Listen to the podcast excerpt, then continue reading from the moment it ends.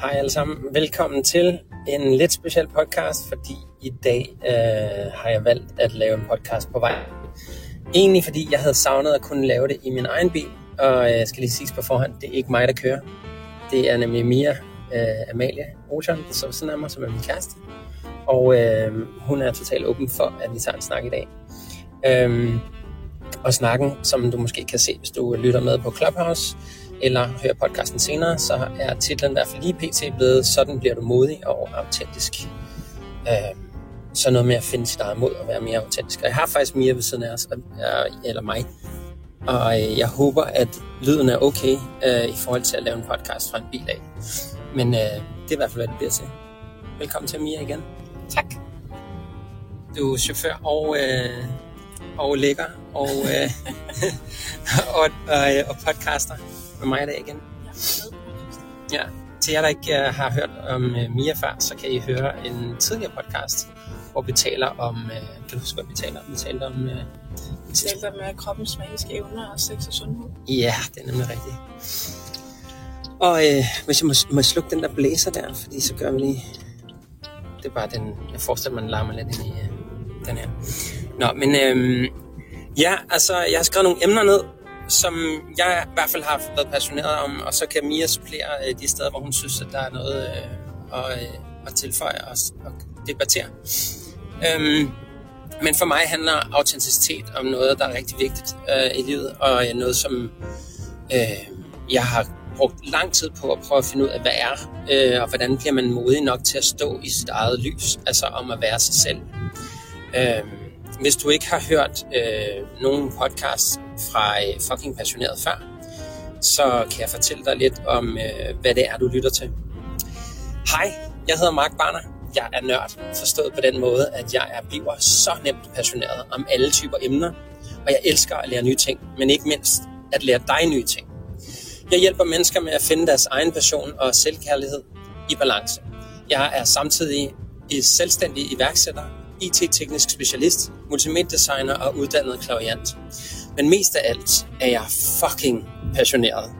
Velkommen til podcasten, hvis formål er at inspirere eller bare øh, bekræfte dig i det, du allerede ved. Ja, men altså, øh, jeg har skrevet de her ting ned her. Jeg behøver ikke nødvendigvis læse dem op, men, men øh, jeg skrev noget ned den anden dag, jeg havde øh, var oppe at træne, og så øh, så jeg en masse øh, nice ting, som øh, inspirerede mig på YouTube, og en veninde, som rakte ud og alt muligt andet. Og det er netop det der med at blive i sit eget lys. Og øh, jeg overvejede faktisk med Mia her, før vi snakker om, om alle folk forstår ordet lys. Hvad betyder, når jeg siger at blive i dit lys for dig? Hvordan tolker du det? Øhm, jeg tror, jeg tolker det som, at man kender sig selv øhm, godt nok til, at man ligesom ved, øhm, sådan i alle aspekter i livet.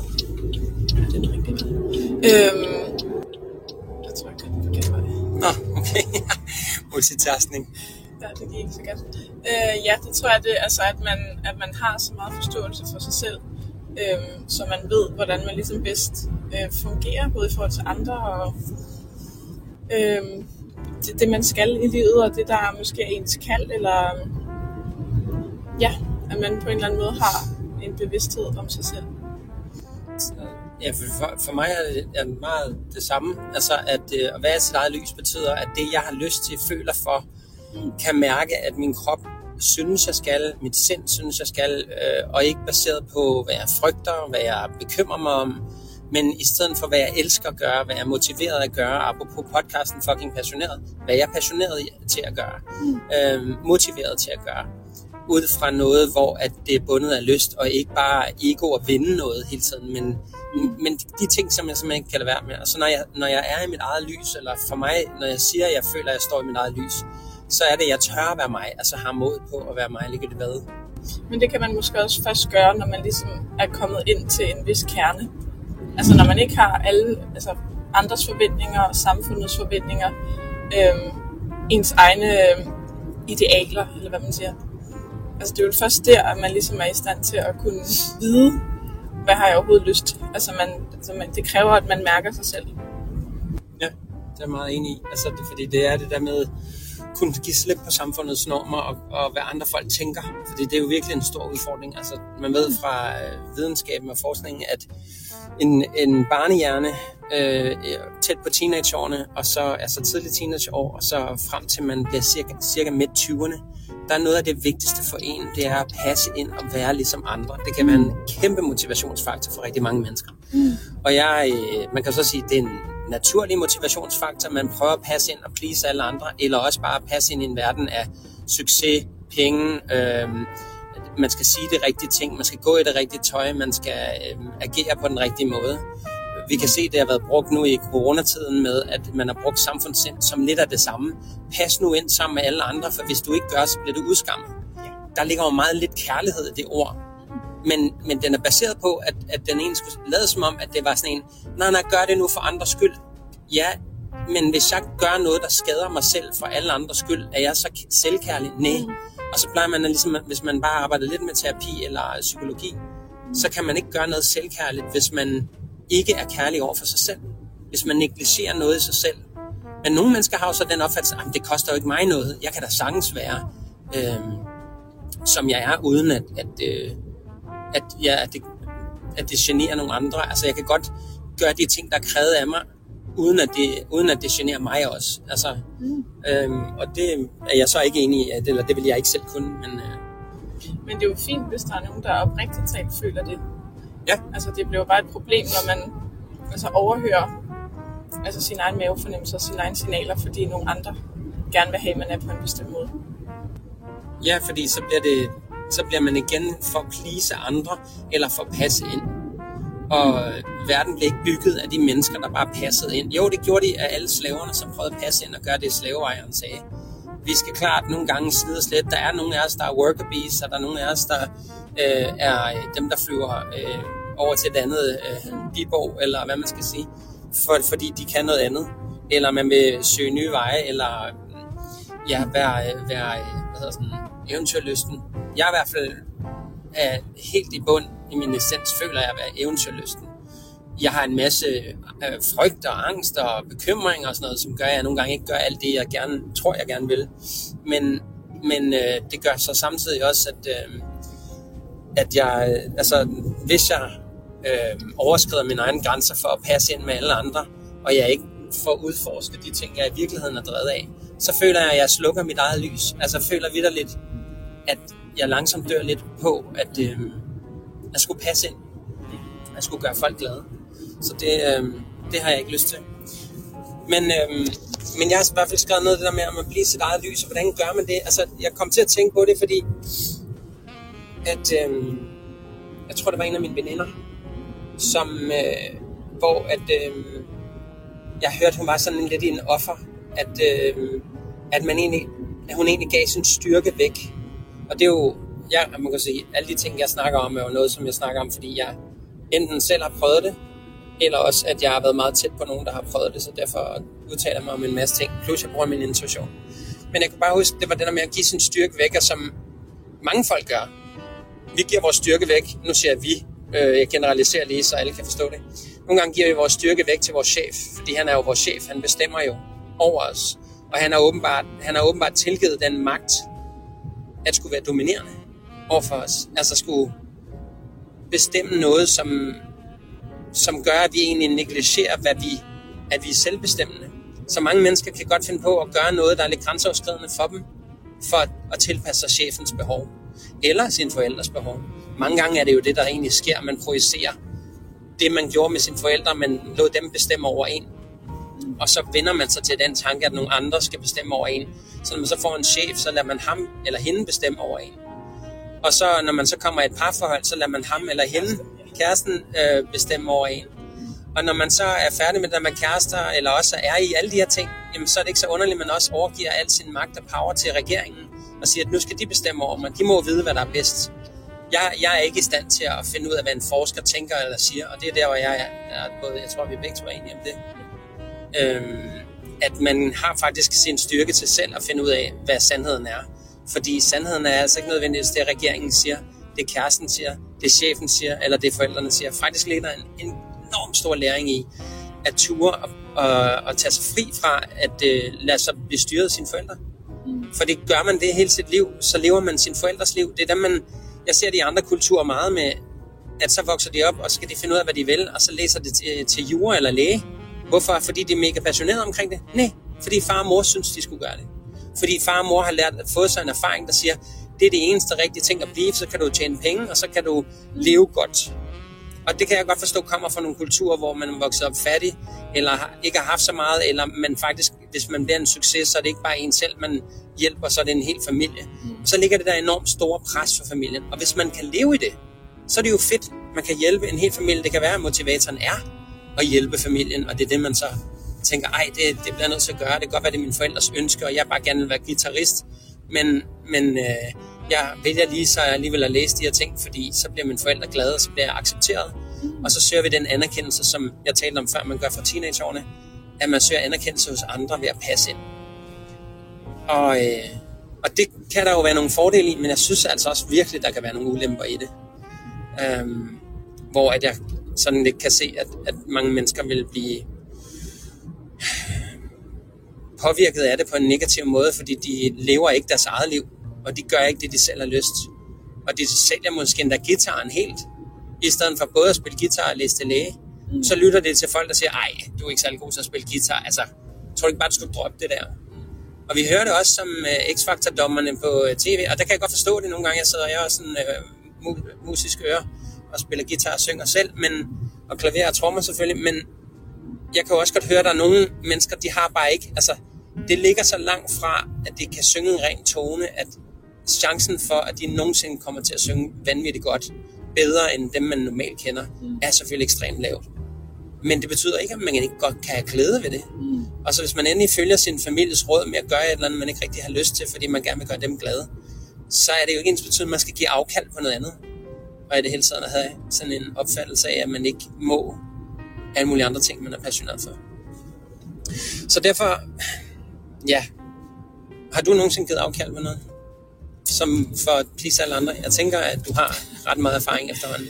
Øhm, jeg tror ikke, det har været for at øh, please andre. Jeg tror, eller det er det vel indirekte.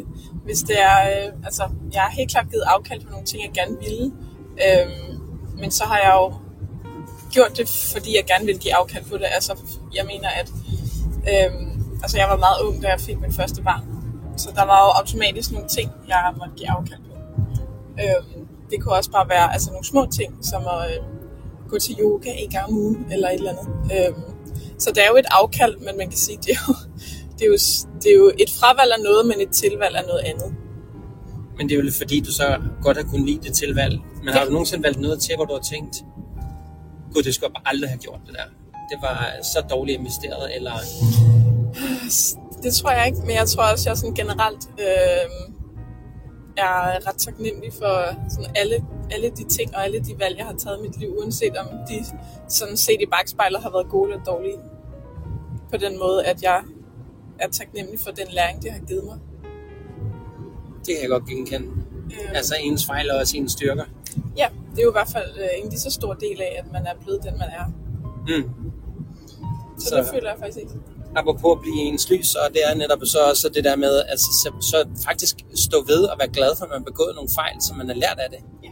Og så nogle af folk siger, ja okay, men jeg kunne da godt lige være, have undværet 10 år af mit liv, hvor det bare var super nederen med en kæreste, der var super dominerende, og jeg fik aldrig min vilje og sådan nogle ting. Men det er jo fordi, du har, fra, altså, du har frigivet din egen power, du har givet den væk, givet styrken til en anden. Jamen, jeg kunne da også godt have levet med ikke at øh, få bank af min far. Ja, men der var du ikke gammel nok til at, at vide, at du gav din, øh, din, din power væk, men det er faktisk det, der egentlig foregik, men når man er, når man er barn og nu taler, så det er jo faktisk mig selv, der har oplevet det eksempel, øhm, at, at øh, altså gav jeg min power væk til min far og troede, at han havde jo ret i det. Mm. Og det er jo så der, hvor at, øh, tyranniens ansigt senere viser sig for mig, og, og jeg finder ud af, at, at, at øh, han ikke har ret og at han ikke har ret til hverken at slå mig, men heller ikke ret til så meget andet, så ligger min læring jo så ikke imens jeg er barnet, der bliver øh, behandlet dårligt. Så ligger læringen ikke nødvendigvis der andet end smerten lærer mig, at af, det gør ondt, så jeg må hellere gøre, hvad han siger. Men det at gøre det, han siger, gjorde mig også ked af det. Måske endda mere ked af det, fordi jeg slukkede mit eget lys og lod være med at være mig. Og For eksempel blev han rigtig sur, at jeg altid stillede spørgsmål til alting. Hvilket jeg synes er en af de største gaver i livet, at stille spørgsmål til alting. Og kunne det at have den bevidsthed på alt. Øhm, så jeg lærte jo først senere af, det, at, at først at leve i tyranni, for så at kunne bryde ud af det senere. Og mange mennesker vælger jo så bare at blive i tyrannien, fordi det også er trygt. Jeg ved, at hvis jeg siger det og det og det, så bliver min far sur, eller min mor sur, eller dominerende, eller et eller andet. Så derfor så lader jeg bare være med at sige det, og så, fordi så kan jeg jo undgå problemerne. Men hvis du har en, en lyst eller en passion for at i talsætte de ting, så skal du jo ikke lade være med at sige det. Så skal du jo ikke undgå at være dig selv. Så skal du ikke slukke dit eget lys. Og så kan man sige, ah, men man skal jo heller ikke bare tage alle kampe. Hvorfor ikke? Det er noget af det, du lærer mest af. Altså du lærer mest af at sige det højt, det du egentlig føler, og så lad alle andre reagere omkring dig. Og det leder mig også til at blandt andet skrive ned, jeg gerne vil tale om, som er det samme tema, at øh, det med at give sin power væk, det har jeg mange gange hørt folk sige, øh, ej, når min mor siger det der, så giver hun mig altid dårlig samvittighed. Okay, men så øh, kan vi bare lige spørge din mor, om hun ikke lige kan give din samvittighed tilbage igen.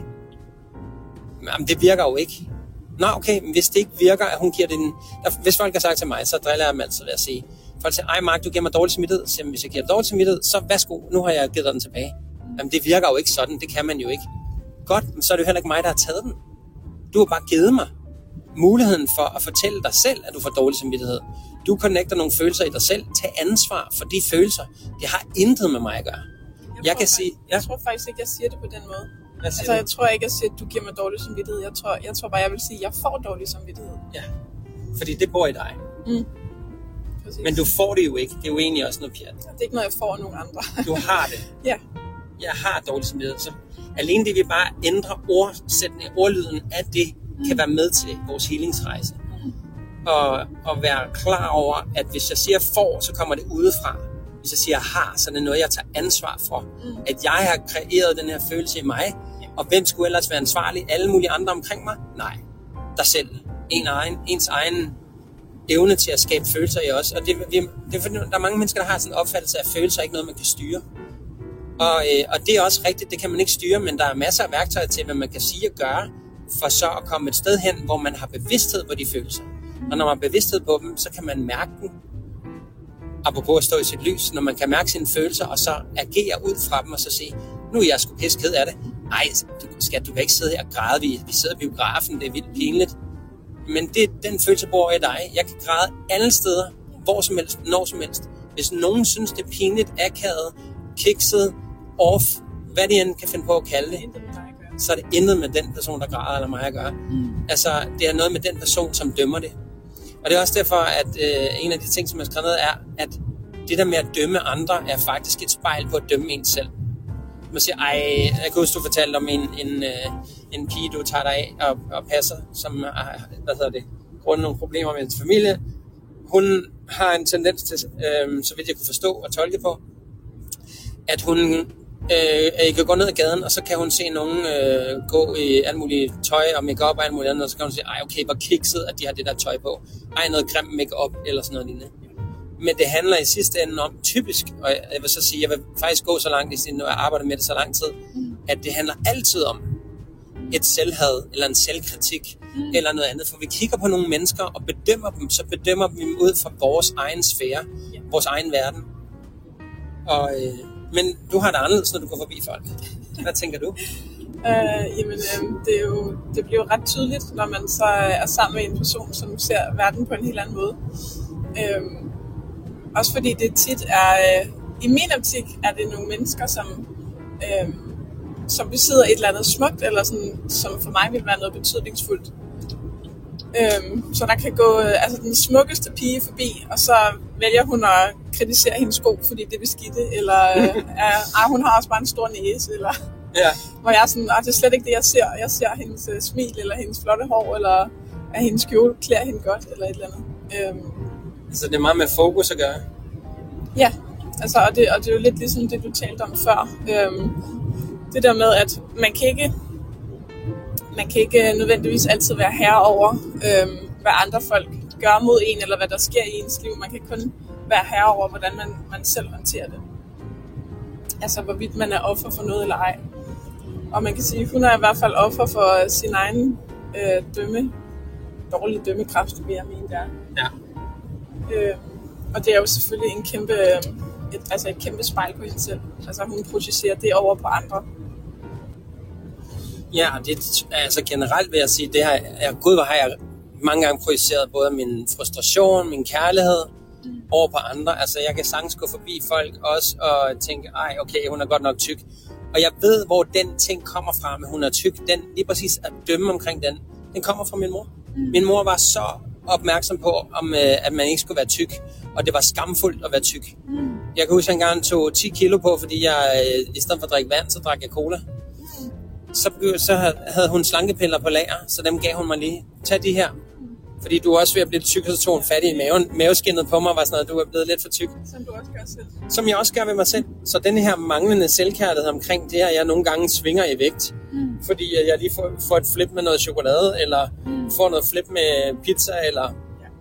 Altså, til dem, der kender mig, så vil de kunne fortælle, at jeg måske øh, enten er det hver tredje uge, eller hvad, altså i tre uger i træk, eller tre måneder i træk, så får jeg et flip med et eller andet, mm. som jeg så overgør fuldstændig, fordi altså, om det så er research omkring corona, øh, det, det, vi, det var ikke, er, det er all in, men man kan sige, jeg er snart, hvis jeg bliver ved i den her, øh, på den måde jeg gør nu, så kommer jeg op på tre års research om corona og vacciner og alt muligt andet.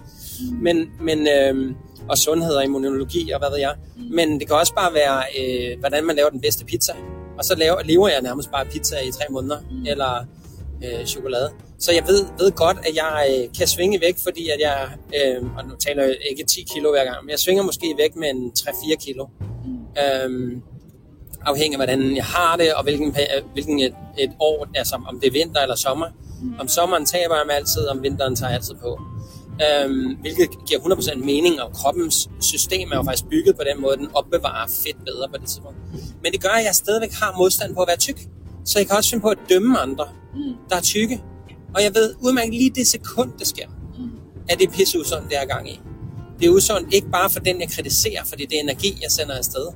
Men det er også usundt for mig, for jeg, bærer et, jeg er i den energi endnu værre, end den anden person, der er tyk, er i den de er jo ikke min energi, men jeg kan sende det afsted. Og hvis de er offer, eller altså, har en offermentalitet, så er det mere likely til at samle op på det. Men endnu værre for mig er, at jeg er i den mentalitet, så næste gang jeg kigger mig i spejlet og ser lidt fedt på min krop, så bliver jeg skamfuld over det og tænker, nu er jeg forkert, for det sagde min mor, jeg var. Mm.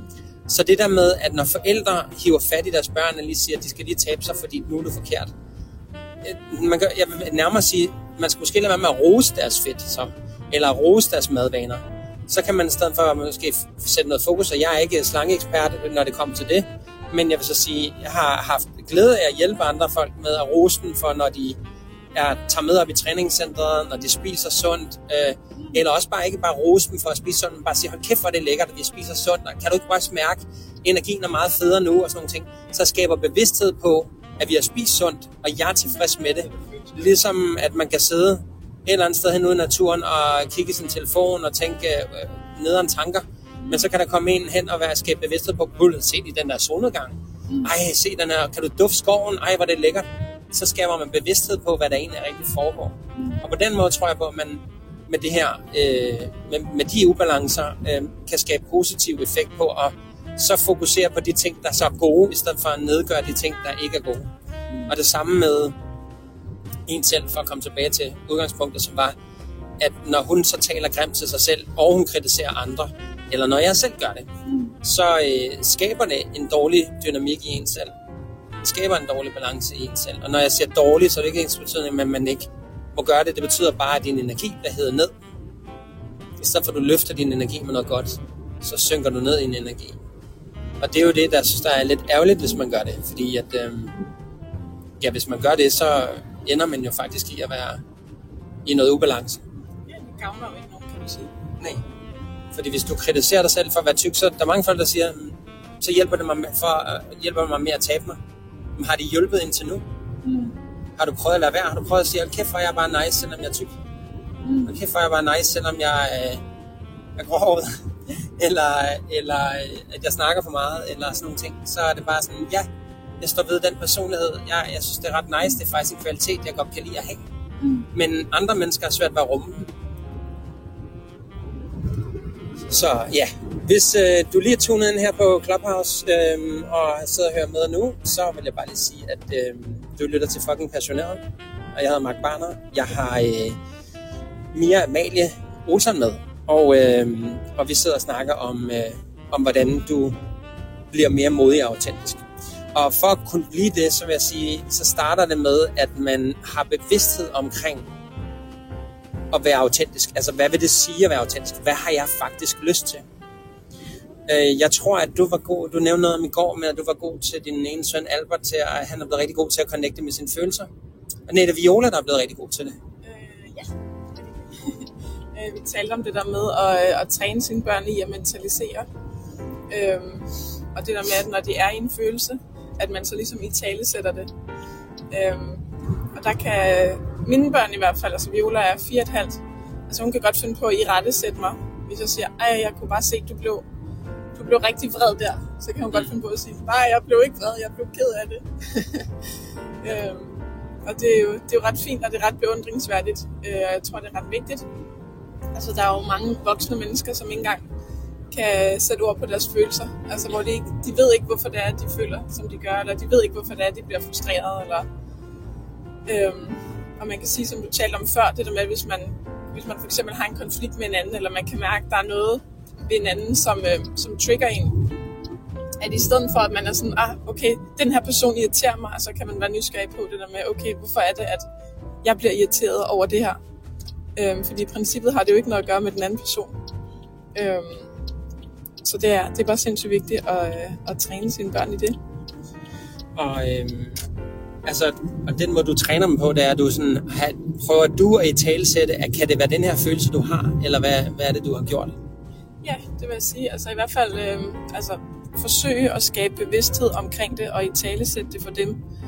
Øh, sådan så, at hvis man er i en situation, hvor, at, hvor jeg kan mærke, at de for eksempel ikke har empatien, at så kan jeg finde på at spørge om, Viola kan, finde, Viola kan for eksempel finde på at spørge om, hvorfor græder Alfred over det her? Ja. Og så i stedet for at sige, om det er fordi, han har øh, tabt sin is, så vil jeg bare spørge, jamen, hvorfor tror du?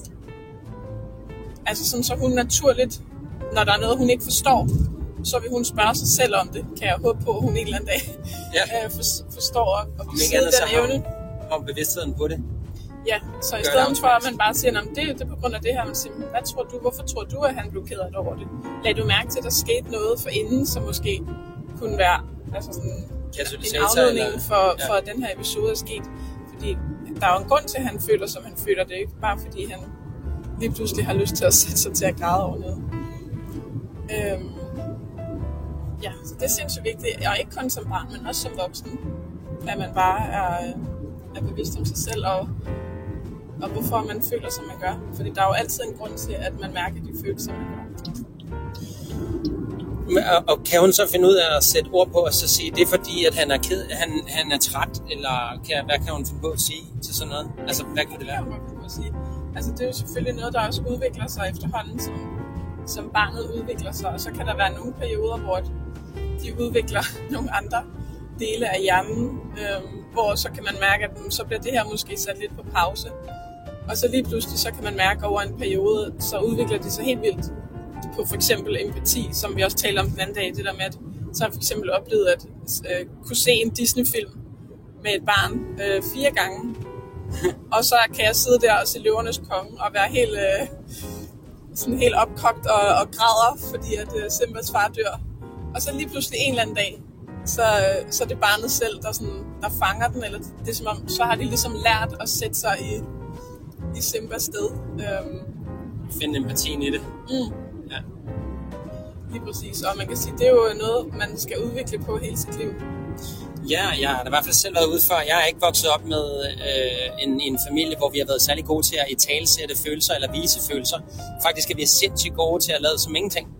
Altså om, øh, ja, jeg tror, at det er en generel kultur, at man prøver at skjule. Især de negative følelser. Ja, som egentlig er sjovt, fordi nu kan jeg lige øh, køre lidt spiritualitet på den, men jeg har kanaliseret fra min veninde Camilla Kønby, øh, hvor vi talte om mening med livet, hvor jeg øh, tunede ind, som jeg gør som klaverant, og, øh, og hjalp hende i en situation, hvor at, øh, at vi, altså, der var nogle ting, vi skulle snakke om. Og uden at dykke mere ned i det, så kan jeg bare huske, at jeg spørger ligesom nogen i verden, hvad er så meningen med livet, når vi er hernede? Altså, og så var deres reminder bare, husk nu, du er her ikke kun for at mærke de gode følelser. Du er her lige så meget for at mærke alle de svære. Der er ikke nogen følelser, der er dårlige. Alle følelser har lige meget værdi, og er lige så guld værd. For det er meningen, at vi er her for at samle på alle de følelser, som var det en, en, en mindebog over følelser, at det, om det er højt detaljeret grad eller lavere detaljeret grad. Det handler om at samle så mange af de følelser, gå så mange af de ting igennem, og ikke løbe fra dem, men netop imødekomme dem. Og, og hvis man vælger at løbe fra følelser, så er det jo også fordi, at der er noget i det med at løbe fra dem, man skal lære. Og der ligger også en masse facetter af følelser i. Men følelser indhenter altid en. De går aldrig væk. Underbevidstheden arbejder på dem hele tiden. Så vi er altså hernede for at få alle følelser. Det er som at gå i Tivoli, og så ikke vil prøve alting, fordi at noget af det kan, er man usikker på, eller bange for ikke vil være sjovt. Men man glemmer bare, at hele Tivoli er designet til, at du skal have det sjovt. Og, øh, og det er ikke en reklame for Tivoli, men, men det kunne det meget vel være, fordi det, det handler jo om, livet handler om, at selv det, der giver dig en ubehagelig følelse i maven, og ubehagelige følelser findes kun, fordi du dømmer dem ubehagelige. Jamen, så man siger, Mark, det er jo ikke behageligt at brænde mine fingre. Nej, det er det måske ikke, men når du finder ud af, at der er din mor pakker din hånd ind i dejlig kølig øh, køkkenrulle eller noget andet, og passer på dem og sætter plaster på, og kysser dig og plejer dig i to dage, fordi du har brændt dig, så kan det jo nogle gange godt være en fed følelse at brænde sig, fordi eftervirkningerne af det. Så alle dine dårlige vaner, hvis du sidder derude og lytter med og tænker, ej, jeg har nogle dårlige vaner, som jeg bare overhovedet ikke vil have, men jeg alligevel kommer til at gøre tit, så skal du bare vide, det er fordi, du ikke har skabt bevidsthed på, hvad det er. Du har måske valgt at gå rundt og brænde dig på kogeplader hele tiden, men i stedet for at kalde det kogeplader, så øh, har du måske valgt at gå rundt og involvere dig i forhold, der er usunde for dig. Altså mænd, øh, mænd eller kvinder, som ikke værdsætter dig, som behandler dig dårligt. Fordi du glemmer, hvor godt det føles de dage, hvor det går godt. Der giver det sådan en kick, når du har fået snakket med din partner, og I har talt ud, og det virker som om han eller hun har ændret sig, og nu kan kærligheden blomstre. Så det kan være, at du har det fint med at have 10 dårlige dage, for bare at glæde dig til den ene gode dag. Så din dårlige vane kan komme sig af, at du brænder dig på kogebladen, fordi du glæder dig til den, når din mor kysser dig i panden og giver dig omsorg. På den måde som mennesker, som vi ikke skaber bevidsthed på, og som faktisk kan skabe noget rigtig dårligt, fordi vi giver vores power væk til nogle andre, for at de skal gøre det bedre, eller at vi lader andre folk træde på os, jeg kan se, der er lidt dårlige forbindelse her, men jeg håber, at øh, podcasten bliver god forbindelse hele vejen, men øh, så må der komme det med, der skal være. Men altså, øh, vi kan altså hele de her ting ved at skabe bevidsthed på, hvorfor vi skaber de dårlige ting. I stedet for at skamme os over at gøre de dårlige ting, som jeg talte om før, at jeg spiser øh, overflod af chokolade i perioder, og så sådan, ej, det er også forkert, og jeg er også forkert, og, og så bare sige, gud, hvor har jeg brug for chokolade lige for tiden, hvor er det dejligt. Øh, jeg nyder det virkelig. Kunne jeg nyde det øh, på en måde, fordi jeg kan godt lide chokoladen, men jeg kan ikke lide de eftervirkninger af det, som er konsekvensen af, at jeg bliver tyk. For eksempel, jeg kan heller ikke lide eftervirkninger af at være et dårligt forhold og blive behandlet dårligt i 10 dage for at have en god dag. Men jeg kan rigtig godt lide den gode dag. Hvordan kan jeg skabe flere gode dage, så jeg det minimum måske har halvdelen gode og halvdelen dårligere dage. Og så vide, at de dårlige dage er lige så læringsfulde, eller så lige så vigtige, som når man ser en dårlig, man går i biografen og ser en dårlig film, og så man bare sådan, kæft, hvor var den dårlig. Så sætter man pris på den næste gode. Så sætter man nemlig pris på den næste gode. Og det, jeg gør faktisk det, jeg helt mindfucker mig selv. Øh, det er det, jeg kalder det. Jeg optimerer mit mindset ved med vilje at spise noget, der en gang imellem ikke smager specielt godt. En gang imellem, altså ved at afprøve ting, se en dårlig film, for bare at glæde mig over de gode. Jeg har prøvet op til Oscars nomineringer at se alle de der film, der er nomineret. Mm. Og det vilde er, det bliver faktisk ret dårligt, ret mange af dem. Og nu skal det siges, Oscars film er jo sådan nogle gange, jeg ved ikke, altså hvor mange Oscars film du har set, men meget ofte er de faktisk lidt dårlige. Nogle af dem, altså de er, de er sådan overdrevet ja. øh, dramatiske, eller overdrevet socialt øh, realistiske, eller sådan noget lignende. Ikke? Der skal altid være enormt meget smerte. Ja. Øh, så man, det kan også nogle gange være svært altså, at skulle se de her film op til, fordi de alle sammen kan være lidt tunge. Ikke? Altså, men når jeg så ser en eller anden sjov film ind imellem, eller en anden dårlig film ind imellem, for at spejse det lidt op, som siger, jamen, så spiller jeg min tid. Nej, fordi jeg øver min følelsesregister i at have noget at sammenligne med. Hvis du kun har været sammen med kærester hele dit liv, som har givet dig god sex, men du finder kæresten i dit liv, som bare er den smukkeste, dejligste, lige præcis den personlighed, som du altid har lidt efter, men sexen er røv dårlig, så er du stadig ikke lykkelig.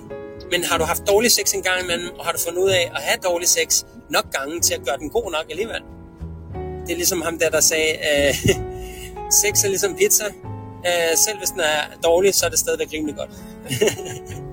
så hvis man lærer at være omkring dårlig film, være omkring dårlig sex, være omkring de her ting, det vil jeg råde, at man ikke bliver ved med at være, fordi så tiltrækker ja, man også.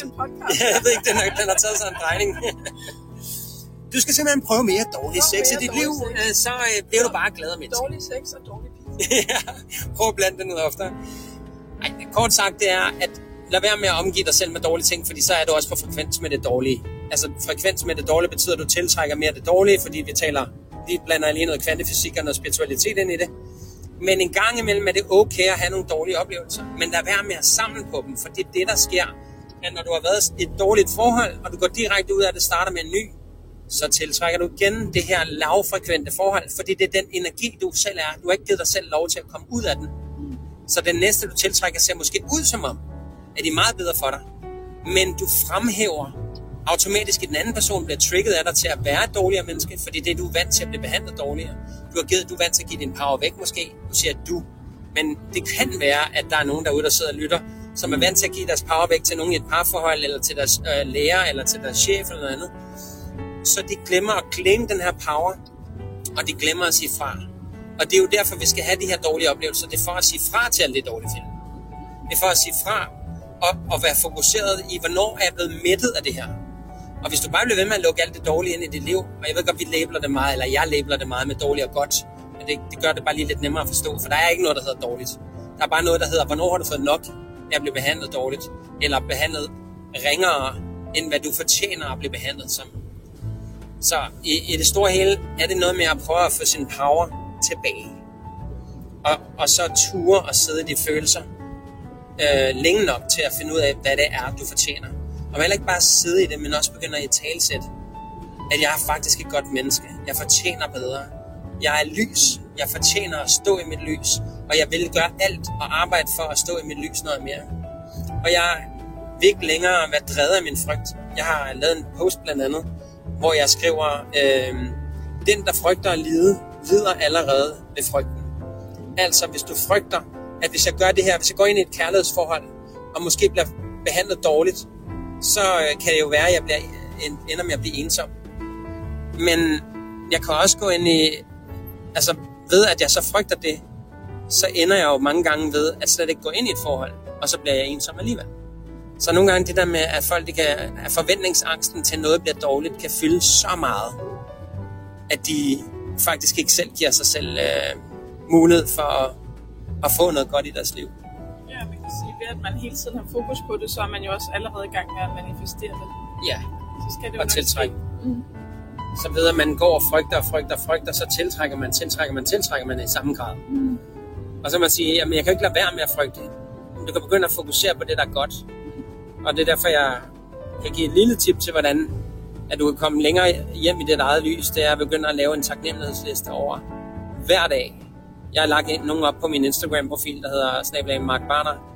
Der lægger jeg op i mine stories øh, fem ting, jeg er taknemmelig for hver ene eneste dag. Og det kan være hvad som helst. Men når man begynder at sætte fokus på, hvad man er taknemmelig for, så begynder man også at tiltrække mere af det, man gerne vil have. Og så begynder man at være mere autentisk og ture at stå i sit lys mere. Og ture at tale højt. Øhm, og der er jo mange emner i det her. Og til dig, der ikke lige øh, ved, hvorfor der er så meget larm i baggrunden og har sprunget starten af podcasten over, så kan jeg fortælle dig, at vi er på vej fra Gilleleje til Møn. Hvor at, øh, vi skal gå en tur på Møn. Så derfor er der motorstøj og bilstøj og alt muligt andet. Men vi synes, at vi vil have dig med på en podcast her, så du øh, også føler, at du er på farten undervejs. Så øh, forestil dig, at du bare sidder øh, i en bil på motorvejen og hygger med sammen med os, mens vi snakker. Jeg håber, at, at, at lyden i hvert fald er til at holde ud, selvom at der er lidt baggrundsstøj. Men øh, det er sådan en on the road podcast i dag. Yes. Øhm, nå, men så jeg vil prøve at summe noget af det lidt op, og der er også nogle flere ting, jeg godt vil snakke om, og, øhm, og jeg vil faktisk måske lige tage lidt vand. Men øhm, du bliver først fri fra andres bedømmelse, når du stopper med at dømme selv. Altså når du stopper med at dømme dig selv og tale grimt til dig selv.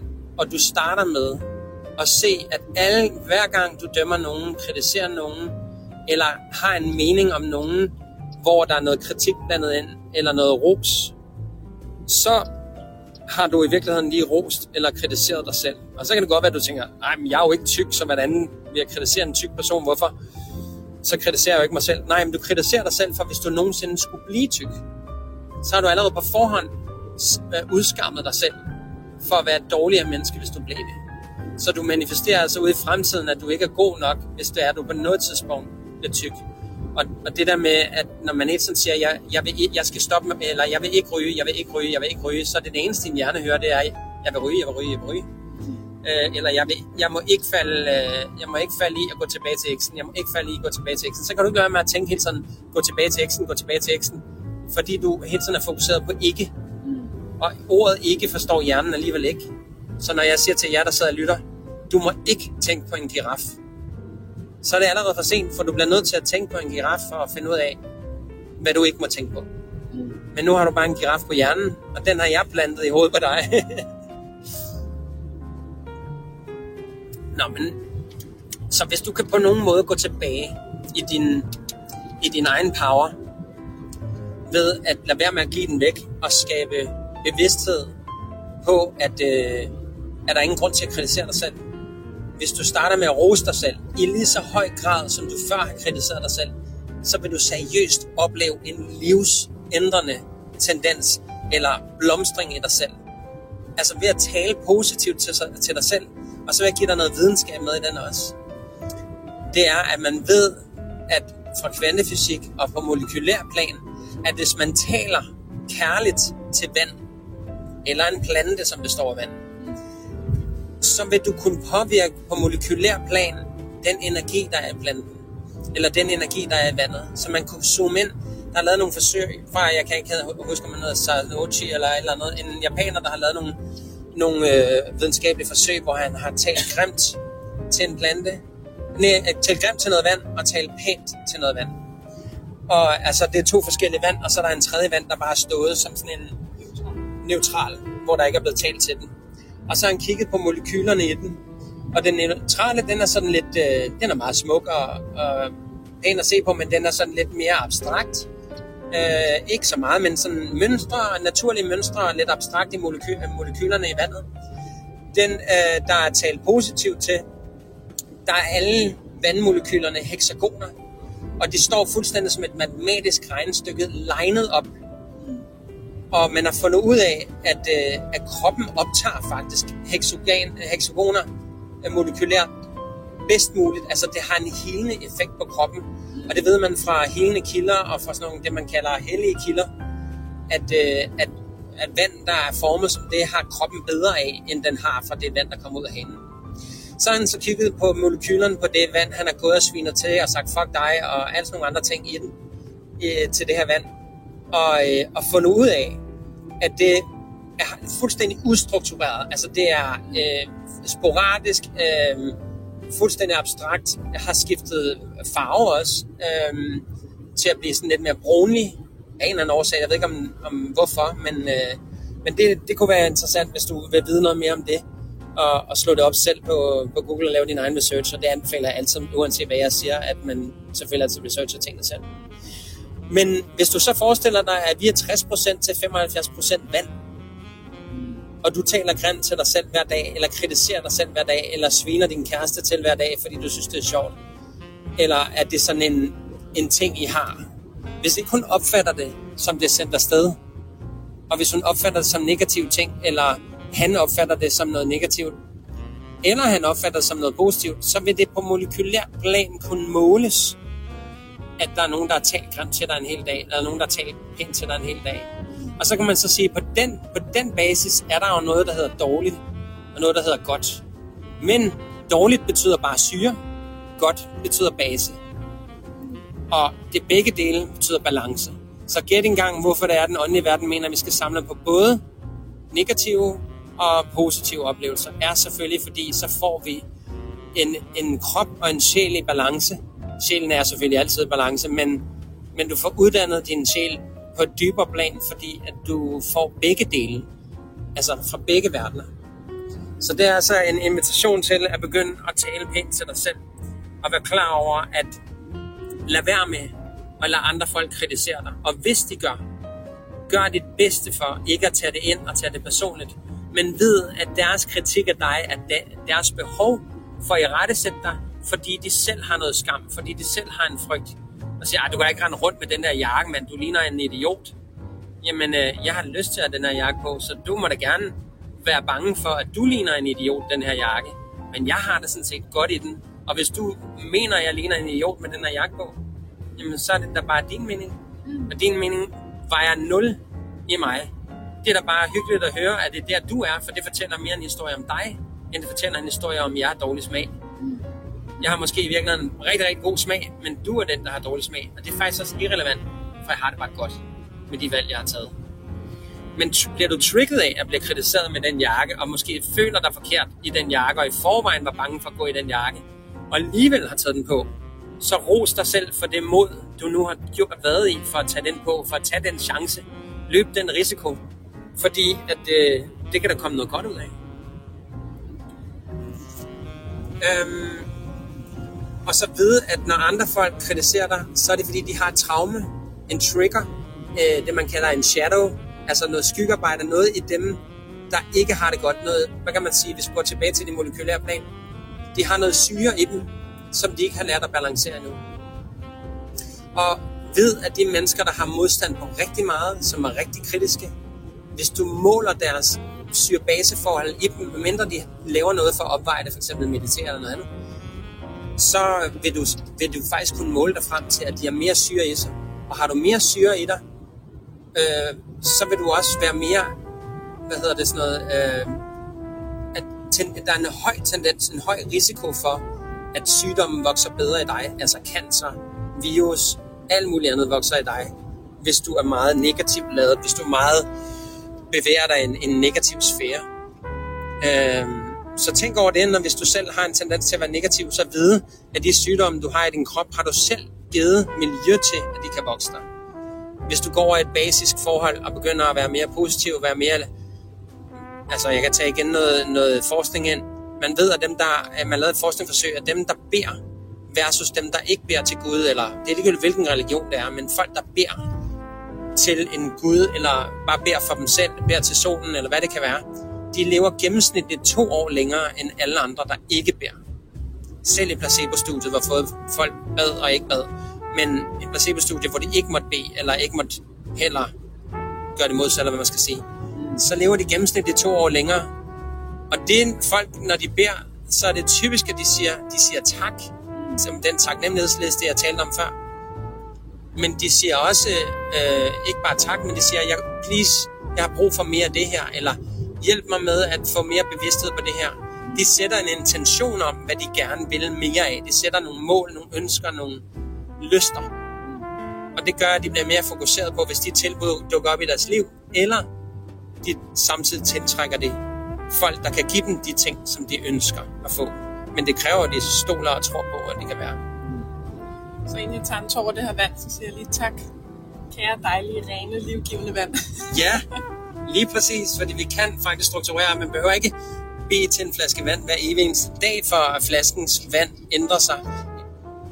Det, kan, det sker faktisk nærmest øjeblikkeligt. Men jo længere tid, at du gør det, jo mere struktureret bliver vandet. Og man ved faktisk bare, det er at bede en bøn over vand og røre vand. Fordi man ved rent øh, øh, fysiologisk, at, eller hvad hedder sådan noget, øh, forskningsmæssigt i natur, øh, naturvidenskab, at hvis man rører vand, så ændrer man også vandets molekyler. Men står man selvfølgelig og sviner vandet til, mens man gør det, eller er man i vrede, mens man rører vandet, så påvirker vandet sig også af den vrede. Så man afgiver faktisk energi til vandet, og vandet kan afgive energi til dig. Så vandet vil være en spejling af det. Så hvis du er et meget vredt menneske og drikker rigtig, rigtig sund vand, så vil det langsomt hjælpe dig. Men hvis du arbejder med dig selv samtidig med din vrede, og at du drikker vand, der er struktureret, jamen så vil du meget mere likely være hurtigere healet og hurtigere få færre sygdomme, få færre øh, syre i din krop og skabe et bedre øh, balanceret forhold. Så prøv at sidde med de følelser, du har omkring dig, øh, når du oplever dem, og lad være med at forkert gøre dem, men bare lyt til dem. selvom det er svært, sæt dig med dem, og det her vil jeg tale om mange gange endnu, så jeg vil ikke gå mere ned i det nu. Accepter dine følelser, og vid, at, at hvis du lever i angst, så skaber du et syreforhold i din krop. Så prøv at, at finde nogle ting, der inspirerer dig, for eksempel sådan en podcast her, til at leve et højere og bedre liv i en, i en frekvens med det, der tjener dit højeste bedste, bedste gode, altså din autenticitet. Øh, leve i alignment med dig selv. Nu er det nogle lidt engelske ord, jeg bruger, men det er dem, jeg er vant til at bruge. Altså, så du, du øh, lytter til dig selv og dine egne behov, og ikke bare ego-behov, men der, hvor du føler, at du er et godt menneske, når du gør det her. Ikke for andres skyld, men du har det godt. Så vil man give, for eksempel, hvis du giver en hjemløs penge, for at andre folk skal se dig, du skal filme dig selv på øh, sociale medier. Det må du gerne, det er der ikke noget galt i. Men hvis du gør det bare for at få likes, og for at andre folk skal synes, du er sød, så giver du ikke penge, men så laver du en byttehandel. Jeg giver dig de her penge, og så kan jeg spejle mig i mit egos energi om, at andre folk skal kunne lide mig. Men hvis folk kritiserer dig, lad os sige, at du lægger det her ud på sociale medier, og folk kritiserer dig og siger, at du giver bare pengene for at få likes. Og du er bare sådan, ah, var du bare langt ud, at du siger det, eller et eller andet. Men det er jo rigtigt. Hvis du har stået i den energi, så kan folk lugte den langt væk. Men har du stået i en helt ren energi, og været glad for at give, og tilfældigvis også fik lyst til at opfordre andre folk til det fra hjertet af, så står du en helt anden klar, lysende energi. Og så kan det godt være, at du får kritikere ind alligevel. Men folk vil kunne mærke dig gennem skærmen. Dem, der kan mærke sig selv, kan også mærke dig. Deres empatiske evner gør, at, at de vil kunne mærke, hvor altså, du giver fra. Giver du fra et sted af givende hjerte, eller giver du for at få? Hvis du giver for at få anerkendelse, så kan folk lukke det langt væk. Får du stadig kritik, når du giver fra det rene hjerte, så vil det alligevel ikke være på frekvens med dig. Altså, det vil ikke være aligned med dig. Du vil ikke synes, den kritik er særlig vigtig, for du bare sådan, hold kæft, en idiot, at han kritiserer mig for det. Jeg ved udmærket, at jeg gav fra hjertet, og det er da bare synd for ham. Han må være et svært sted i sit liv. Han må have et traume, han må have en trigger, han må have en shadow. Fordi han er bange for, at jeg er et dårligt menneske. Fordi han selv er bange for at være et dårligt menneske, eller hun, eller hvad ved jeg, ikke? Jeg håber, det giver mening for dig derude. jeg, jeg kan godt høre, at jeg har, jeg har lukket munden på Mia med min øh, maskingevær snak her. men, øh, men husk, at øh, lev ikke i angst for andre. Altså, jeg vil nærmere sige, lad os lige, nu har jeg lige sagt, lad være med at bruge ordet ikke. Lev i kærlighed for dig selv. Og ligegyldigt hvad andre synes, så ved, at du er lige, som du skal være. Med alle dine fejl, med alle dine elskværdige sider, er du lige, som du skal være. Der er intet galt med dig, og fuck om alle andre synes, du er en idiot. Fordi du ved, at du kommer, at du gør tingene fra et rigtigt sted, et kærligt sted, med selvkærlighed og respekt for andre. Træder du af over folks tær med vilje, som i at du tisser på deres sukkermad, ikke at de bliver sure over det, du siger, med mindre du taler grimt til dem, så kan jeg godt forstå, at du, de bliver sure. Med mindre du tager deres madpakker, så kan jeg godt forstå, at du bliver sure, for det er ikke din madpakke. Men tager du deres madpakke, fordi du kan se, at der er en hjemløs, der har brug for den, og han er ved at dø af sult, og du så går over til den, du har taget madpakken fra, og siger, ved hvad, jeg er skide ked af det, jeg har altså givet din madpakke væk, jeg kunne se, der er en, der trængte, men jeg vil rigtig gerne ned og købe en madpakke for dig. Hvad siger du til, at vi går ud og går en tur, og så giver jeg mad? Så kommer det fra et helt andet kærligt, givende sted. At du har ikke gjort det for at genere nogen, du har gjort det, det ikke gjort for at vinde noget, men du har gjort det, fordi du af passionen ikke kunne lade være. For det kommer fra et kærligt sted. Og så vil jeg sige igen, husk, at vi ikke ved, at øh, altså vi ved jo ikke noget i universet. Vi ved måske 1% af universet. Så hver gang folk dømmer dig og siger, at du er forkert, eller du har de forkerte bukser på, eller du er dårlig, det kan være, at vi om 100 år finder ud af, at det der med at tiltrække noget ved at være positiv og tale positivt til sig selv, der er faktisk en meget hurtigere genvej til det, og det at gøre noget helt tredje, eller fjerde, eller femte. I ved ikke særlig meget. Og husk, at hvis du har din mening, som jeg har, om hele coronasituationen, vacciner og øh, lockdowns og al den fascistiske tilgang, øh, regeringen har haft til det her, hvis du kan mærke, at der har været noget galt der, så øh, kan du måske øh, studere på det og finde ud af, at, at det måske ikke er så sort og hvidt, som regeringen og mainstream-medierne siger, det skal være. Men vide, at vi ved kun 1% max af, hvad der er i universet, og hvad vi er, og hvad, hvordan mennesker fungerer. Vi ved ikke særlig meget. Og selv eksperter ved ikke særlig meget. Vi skal, ikke, vi skal ikke meget mere end 50 år tilbage i tiden, så anbefalede læger rygning. Vi skal ikke mere end, end 90 år tilbage i tiden, så behandlede man syfilis, en kønssygdom, med kviksøl, som er mega sindssygt giftigt men det var lægernes anbefaling.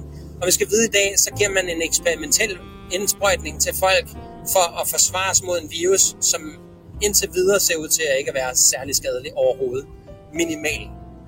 Og, øh, og der kan man læse noget forskning på det, hvis man gerne vil det. Og det er et lille, lille sidespor for lige at huske dig selv på, at alt det, vi tror, vi ved om andre, vi dømmer dem på og siger, det, du er forkert, ej, du er rigtig, du, du er konspirationsteoretiker, og du er forsker, og du ved alt.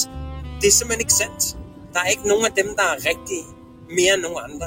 Bare ved, at jo mere du accepterer, at nogen synes noget andet end dig, så er det okay. Alle folk har ret til deres egen opfattelse, og du skal vide, at de folk, som har den ene opfattelse, de vil som oftest altid læse på de ting, hvor de er enige med det. De vil sjældent læse nogle enkelte mennesker er kloge nok til at sige, okay, jeg vil gerne læse noget, der er kritisk over for det, jeg ved. Fordi så vil jeg gerne åbne mit sind for i hvert fald, om ikke andet, blive mere, have endnu mere indsigt i, hvordan, at, øh, hvad jeg ved og hvad jeg ikke ved. Øh, men din mening er altså til, at så, så hvis du fastsætter dig på, at de andre har sandheden, så frigiver du igen din egen sandhed, eller din egen styring af din egen power, giver du altså væk, hvis du bare mener, at andre har svaret, og du ikke er i stand til at finde noget, der er sandhed for dig, og du ved jo ikke noget. Sæt dig ind i tingene. Research det. Find din egen indre passion frem, og gør de ting, du føler for. Og prøv så vidt muligt at bare tage et lille skridt i dag, for at sige noget, gøre noget kærligt over for dig selv, eller bare sige noget, gøre noget, hvor du tør at vise andre mennesker, hvem du i virkeligheden er. Og det kan bare være sådan en lille hemmelighed, du har haft, som egentlig ikke skader nogen. Hvor din bedste ven kan dømme dig, men så ved du bare, at hvis de dømmer dig, så fortæller det mere om dem, end de gør om dig. Så hvis du fastsætter dig på én sandhed, så begrænser du altså dig selv. Der er ikke én sandhed. Øhm, vær åben og mærk efter, hvad sandhed er for dig i stedet for. Mærk ind i smerten. Mærk ind i øh, kærligheden, i hvad, hvem er du egentlig. Smerte og udfordringer er din bedste lærermester. Så lav en masse fejl begå en masse fejl, Sig noget forkert. For, altså jeg plejer at sige sådan her, hvis der er en sælger, og den sælger kan betyde hvem som helst, hvem der vil sælge mig en idé, en, en ideologi, en, øh, et produkt, et, et tv, eller en telefon, eller hvad ved jeg. Men jeg vil altid være åben over for, at folk kan sælge mig en idé. For hvis jeg ikke har et åbent sind, så er jeg begrænset til én sandhed. Og der findes ikke én sandhed, så lever jeg i et narrativ, som jeg ikke vil. Øhm, så ved, at smerte og udfordring er din bedste lærer. Det er okay at gå igennem smerte. I stedet for at løbe, løbe fra den og flygte fra den, så er det altså sindssygt vigtigt at lytte til den og gå ind i den og sige, oh, jeg kan mærke smerte eller sår i min krop, ligesom du taler om med dine børn. Mm. Altså, hvad gør du egentlig, når, når de er ude? Altså, hvordan trøster du dine børn, når de er i smerte? For de fleste forældre siger bare, jeg vokser med, stop med at græde, der er mm. pjat, og det, det var ikke så slemt, og alt muligt andet. Jeg måtte ikke føle. Nej. Hvad gør du? Øh, jeg tror, at man, øh, jeg tror, der er mange, der kan genkende det, du siger. Og det kan jeg egentlig også godt for mig selv. Øh, jeg tror, jeg har øvet mig rigtig meget i at bare øh, være bevidst på at være i de følelser, som barnet er i. Altså også igen bare i talesætte det. Og ikke prøve at korrigere det, eller prøve at aflede til at få følelsen til at gå væk. Men bare hjælpe dem til at rumme det og være i det. Hvordan gør man det? Øhm, venter på, at det går over. Så hvad hvis nu det tager øh, 10 minutter? Ja. Så, så venter man 10 så minutter? tager det 10 minutter. Hvad hvis det tager en, øh, to dage? Så tager det to dage. Så plejer jeg som regel at sige til, øh, til mine børn, at, øh, at de gerne må græde, eller at de må græde lige indtil, at de er færdige med det. Øhm, og det synes jeg også er noget, mine børn er gode til. Altså at faktisk at sige, jeg er ikke færdig med at græde endnu. Eller nogle gange kan de være ked af det over noget, og så kan der gå en halv dag eller to timer, og så er de sådan, ej, jeg kan faktisk mærke, at jeg er stadig lige lidt ked af det over det her. Jeg skal lige græde lidt over det igen. Øhm, eller især min søn på syv år, han, han bruger tit øh, tiden lige inden han falder i søvn om aftenen. Så går han ligesom de svære ting, der nu kan være sket i løbet af dagen igennem. Og så kan han godt lige have behov for lige at, at græde lidt over det, eller bare tale om det det er stort. Hvis vi, hvis vi voksne mennesker kunne gøre det samme, så ville vi jo fandme løse verdens problemer de Ja. fleste gange. Han kan også godt finde på at spørge, om det er okay, at han lige græder lidt. Så han, mor, det er okay, at jeg lige græder lidt hos dig. Det kan jeg mærke, at vi har brug for. Nice. Ja, det er mega nice.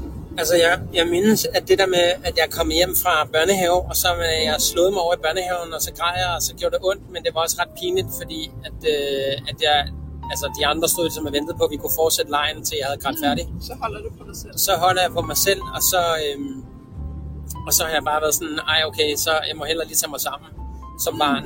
Og det er også fordi, jeg meget tidlig alder fra en 3-4 års alderen lærte, at jeg ikke måtte græde af min far, fordi det, det gjorde man ikke at mænd græder ikke. Og så vil jeg bare fortælle jer, at det er verdens største løgn, hvis du bliver bildet noget lignende ind af dine forældre eller dine venner. Så er det fordi, de er bange for at græde. Og hvis en, en rigtig mand er fandme ikke bange for noget. En rigtig mand, han tør godt at, at græde, når han skal græde. Han tør godt grine, når han skal grine. En rigtig mand, hvis man endelig skal gå ind i den narrativ om at være en rigtig mand, så er det en mand, der tør at være den, han er. Uanset hvad. Så at stå i sin styrke og simpelthen have sin egen power i at ture og græde foran andre, og være en inspiration foran andre. Og så hvis de bliver trigget og synes, at det er pinligt, og det er alt muligt andet, som vi talte om før, gæt hvem der har problemet. Det er sgu ikke den, der græder. Det er den, der dømmer den grædende. Og en grædende person er jo lige præcis den energi, der, hvor man kan sige, den mest sårbare energi. Kritiserer man det, så er det fordi, man er bange for empatien, så er det der, hvor man fjerner sig fra sig selv og ikke øh, møder sig selv i, at wow, der er en, der står, står og tør at græde. Det trigger mig, for jeg får empati, men jeg har ikke lyst til at græde, for jeg synes, det er synd for den her person, så derfor holder jeg mig tilbage. Jeg voksede op med, at jeg skulle bare fortælle en joke til, når folk græd, eller få dem til at grine, fordi det er en afledningsmanøvre, og den er lige så usund, hvis det bliver en vane. Så ved, at latter og gråd ligger så tæt på hinanden, og jeg ved det fra mine body behandlinger, at når jeg får body stress, så kan jeg starte med at grine, men det jeg i virkeligheden har brug for, det er at græde. Så jeg får faktisk ikke lov til at grine, fordi det er en afledningsmanøvre, og den tager måske 20% af gråden af, hvilket gør, at jeg slet ikke kan starte min gråd. Der er du nok i gang med at aflede dig selv. 100%. Altså jeg tror, det er meget typisk, altså det der med, at, at folk de, de græder, og så kommer de til at grine lidt. Eller så kommer de til at undskylde ja. for, at de græder. Ja, hvilket heller ikke. Og undskylde for noget som helst, du gør, automatisk eller har lyst til, som ikke direkte skader nogen andre. Så man græde, hoste, nyse, øh, få hikke eller slå en bøvs. Det kan man så sige undskyld for at vise, at det ikke var med vilje. Men når du undskylder, så afgiver du din egen power. Du kan godt undskylde hele hjertet og sige, altså at stå i din egen power. Men undskylder du for helt almindelige ting, så altså, du kan godt undskylde for at afbryde for eksempel. Det, det kunne jeg måske være bedre til. men, øh, men du kan godt undskylde for ting, men afgiver du din power ved hele tiden at undskylde for, at du er til, undskyld for, at du græder. Lad være med at undskylde for noget, du har følelser i din krop. De skal have lov til at være der. Undskylder du dem, så negligerer du dem. Så fjerner du dig faktisk fra og tillader dig selv at have dem. Og du forkert gør dig selv. Og det er ikke en særlig selvkærlig ting at gøre. Men det kom fra et eller andet, hvor jeg gerne vil sige, øh, det var omkring dine børn, og du lærte dem at rumme, altså at rumme de følelser. At rumme de følelser. At... Ja, fordi hvis vi alle sammen ja. kan gå i seng om aftenen og, og lige mærke de følelser, der har været igennem dagen, lige gå dem igennem. Mange gange så ligger folk søvnløse om aftenen og overtænker alle mulige ting, fordi at de nemlig ikke har gennemgået de følelser og alt muligt andet, og har svært ved at lægge sig til at sove. Mm. Ikke fordi det, altså det er typisk folk, der ligger hovedet på hovedpuden, og så ligger det venner og drejer sig. Skriv ting ned, få det ud af, din, af dine tanker, Skriv det ned på noget papir, fordi du kommer ikke til at løse noget særlig godt, når du ligger og træt i forvejen og kritiserer dig selv, og måske endda har skam for, eller frygt for, at du ikke får sovet ordentligt i nat. Fordi så har du lavet en historie for, at så bliver din dag sikkert dårlig i morgen. Så det er igen det der med at ture mærke sine følelser, og ture være i dem. Øhm, så ja, prøv at være åben, og så øh, og, at vide, at din smerte er din lærer. Og så øh, og så skal du også tænke over, at når øh, altså, du lærer, hvornår du lærer mest af din smerte. Lad os sige, at du øh, går på arbejde og stresset. Lærer du så mest af dine indsigter, når du så, altså du er rundt i din smerte, du er stresset, du har det svært, og så øh, vil du gerne, lige pludselig bliver du klar over, gud, jeg er stresset. Jeg bliver nødt til at holde ferie. Hvornår healer du så dig selv? Når du ligger på ferien på stranden? Eller når du er i stressen? Du er nemlig allerede i gang med at hele dig selv. Fra det sekund, du tænker, gud, jeg er stresset, måske skulle jeg have en, en ferie, måske skulle jeg holde ferie.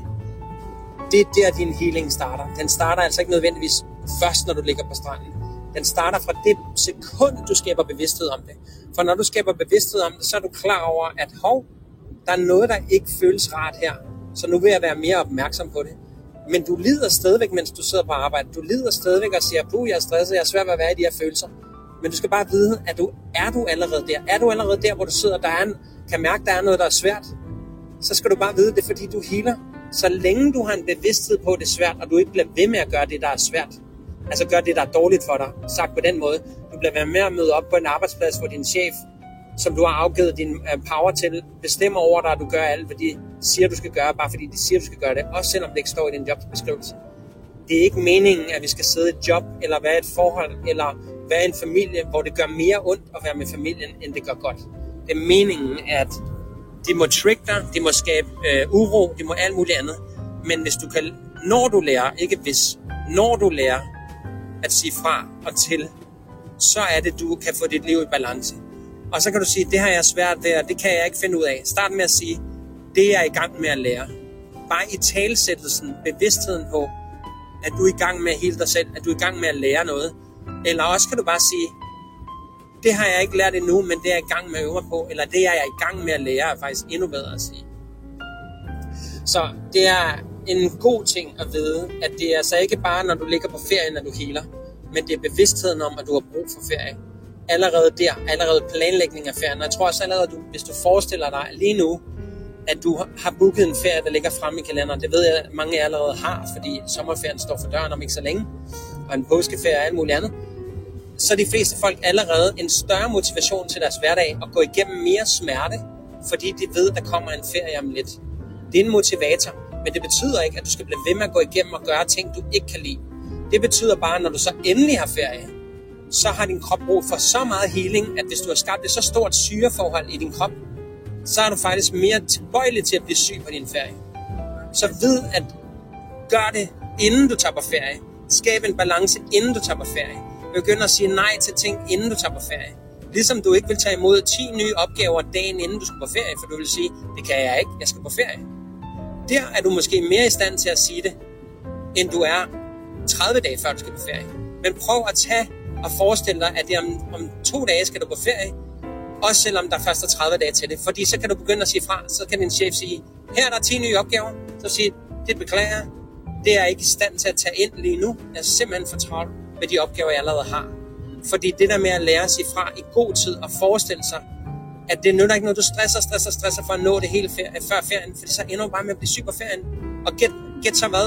Ja, du er healet, men du er stadig, du er lige kommet i et, et, et balanceforhold, og nu starter du så på arbejde igen i morgen, og så ødelægger du det hele for dig selv, for nu er der tre måneder, til du skal have ferie igen. Det holder ikke. Det er en usund balance. Vi har en usund kultur omkring, hvordan vi arbejder på job, og hvordan man bare skal give sig. For vi lever ikke længere i en verden, hvor vi arbejder for at overleve. I hvert fald ikke vores vestlige verden her. Så, øh, og det leder mig faktisk også til noget andet, jeg har skrevet ned her. Øh, vi har, altså vi lever i en tid nu, hvor der er, er så meget, at, at den tid faktisk byder ind til research. Altså vi har rigtig mange forskere, vi har rigtig mange mennesker i verden, som forsker i, hvad der er sundt for os. Vi prøver hele tiden at lytte til alle mulige sundhedsråd. Men et sundhedsråd er i hvert fald helt sikkert, at stresse hjælper dig ikke, med mindre at du oplever det som positiv stress. Det er der masser af forsøg på os. Hvis du synes, det er fedt at have travlt, men du også er god til at slappe af om aftenen, eller hver anden dag, hver fjerde dag, eller i weekenden. Bare så længe du ikke føler, det slider på dig på en negativ måde, så er det faktisk bevist, at kroppens kortisolniveau er lavere, altså det hormon, der gør, at, at du, der, der, ja, det kan vi tale om en anden dag, men kortisolniveauet, hvis det er for højt, så er det dårligt, så er det stress, så er det øh, potentielt depression, og det er inflammation i din krop. Så det er faktisk bevist, at stresser du på en positiv måde, så kan du faktisk undgå at have kortisol og have flere endorfiner og, og, øh, og andre gode hormoner i din krop. Så vi skal altså bare vide, at, øh, at, at vi, vi altså lever en tid nu, med, hvor vi har meget mere tid og mulighed for at sige fra end nogensinde før og stadigvæk tjene penge til dagen og vejen, stadigvæk øh, leve i balance med os selv. Øhm, og det nytter ikke noget, at, øh, at altså nu vi lever en tid af research og trial and error. Altså vi prøver noget at finde ud af, hvad der er godt for mig, hvad der er dårligt for mig, og så lærer jeg af det. Det er der faktisk en tid, vi lever i, hvor, det, hvor man kan gøre det. vi har altså tid og tryghed de fleste steder i livet. Og alligevel så frygter vi meget af tiden for, åh, hvad skal der ske i morgen, og hvad nu med corona, og hvad hvis jeg bliver syg, og hvad hvis min chef fyrer mig, og hvad hvis alle mulige ting. Vi har simpelthen bygget systemer op, som redder vores røv hele tiden, for at sige det som det er. Vi har forsikringer, vi har øh, foren, øh, fagforeninger og alt muligt andet, der kan hjælpe os. Så det nytter ikke noget, du render rundt og hele tiden er opmærksom på, hvad du skal frygte og hvad der er forkert med dig. Giv dig selv noget selvkærlighed, noget selvaccept.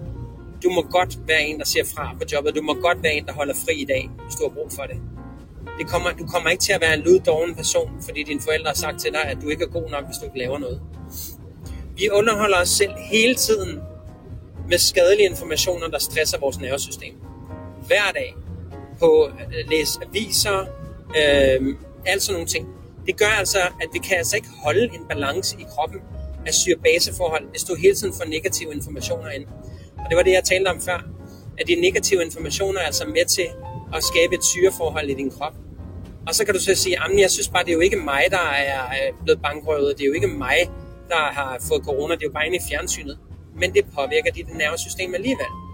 Det bliver sendt ud som negativ energi, og hvis du er så opmærksom på det, det ligger naturligt til din hjerne i den, der hedder amygdalaen, som er en del af din hjerne, der hele tiden leder efter frygt.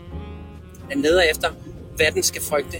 Så den, og vi har den jo af overlevelsesmæssige årsager fra vores urtid, for vi ved, at vi skal flygte fra løven i øh, skoven, eller junglen, eller noget andet. Så vi ved, at vi skal altså ikke gå ind i den der jungle, fordi der er altså en løve, som er ved angribe dig. Så hvis jeg skal gå ind i junglen, så har min mygdala lært mig, at jeg kan lave en overlevelsesstrategi med at have et spyd, så jeg kan forsvare mig mod løven. Så forsvinder min frygt en lille smule mere. Men det er jo ikke, fordi frygten forsvinder, fordi jeg har et spyd. Det gør den faktisk kun, fordi du bevidst op i dit hoved fortæller dig selv, at nu er du mere sikker, for du kan forsvare dig selv. Derfor er vi naturligt drevet af frygt hele tiden, for at finde ud af, hvad kan jeg så gøre for at undgå det? Du har sikkert klikket på mange artikler siden, hvor der står, sådan undgår du at frygte, eller sådan overlever du corona, eller sådan får du flere penge på kontoen og ikke lever i fattigdom, eller sådan nogle ting. Fordi det er det, der virker på din amygdala. Vær klar over, at du bliver nødt til at slukke det tv og mainstream medier for at finde en balance. Om du så læser nyhederne en par gange om ugen, er det fint nok, men tag dig lange pauser. Lad være med at tage dig sådan, at jeg læser kun nyheder en halv time hver morgen. Det er nok til at skabe, hvis jeg hvis jeg tager nark- narkotika hver morgen i hele mit liv, kommer det til at tage en positiv effekt på mig? Hele mit liv? Formentlig ikke. Hvis jeg spiser øh, usund mad hver morgen, kommer det så til at have en positiv effekt på min krop? Langvejt? Nej, modsat. Det kommer til at skade det forhold. Det er faktisk bedre for dig at læse alle nyheder en hel dag, en dag om ugen, end det er at læse lidt nyheder hver dag. Og det her er alt sammen baseret i forskning. Så det kan du selv slå op, hvis du øh, vil vide mere om det. Så øhm, vi, det der med, at vi underholder selv med skadeinformationer, der stresser vores nervesystem, er selvfølgelig ikke sundt. Du gør en større påvirkning øh, og healing på dig selv og andre ved at være dig. Hvis du er dig og tør at stå i dit lys, ligesom både Mia og jeg prøver at praktisere hver dag, og nogle gange helt uden udmage, fordi vi er, føler jeg i hvert fald, jeg ved ikke, synes du det er hårdt at prøve at være et godt menneske hver dag? Nej, og selvkærlig? det er i hvert fald hårdere at være. ja, det vil jeg sige det er jo nærmest afhængighedsskabende at kunne mærke, at nu gør jeg noget, der er godt for mig. Og når jeg gør det, der er godt for mig, så bliver jeg glad af menneske. Så påvirker det jo forhåbentlig også. Det smitter af på ens næste dag. Mm. Ligesom hvis jeg har dårlige vaner og æder rigtig meget, rigtig meget fed mad den ene dag, så får jeg også lyst til den næste dag. Mm. Ligesom hvis jeg, øh, det er sjovt nok, jeg ikke har det sådan med alkohol. Jeg drikker mig fuld en dag, så har jeg ikke lyst til at drikke mig fuld næste dag. Hvis jeg bare havde det sådan med mange ting, så, øh, der er så nogle alkoholikere, der nok vil være uenige med det. Men, øhm, men ja, jeg, øh, jeg tænker, at, at, det er, at når først man er begyndt på det her, at leve autentisk med sig selv, og lytte til sig selv og sine egne impulser, mærke hvilke følelser der er. Bare stille spørgsmålet, hvordan har jeg det egentlig i dag? Hver evig eneste morgen stil spørgsmål til dig selv. Hvordan har jeg det i dag? Og du skal ikke svare på det.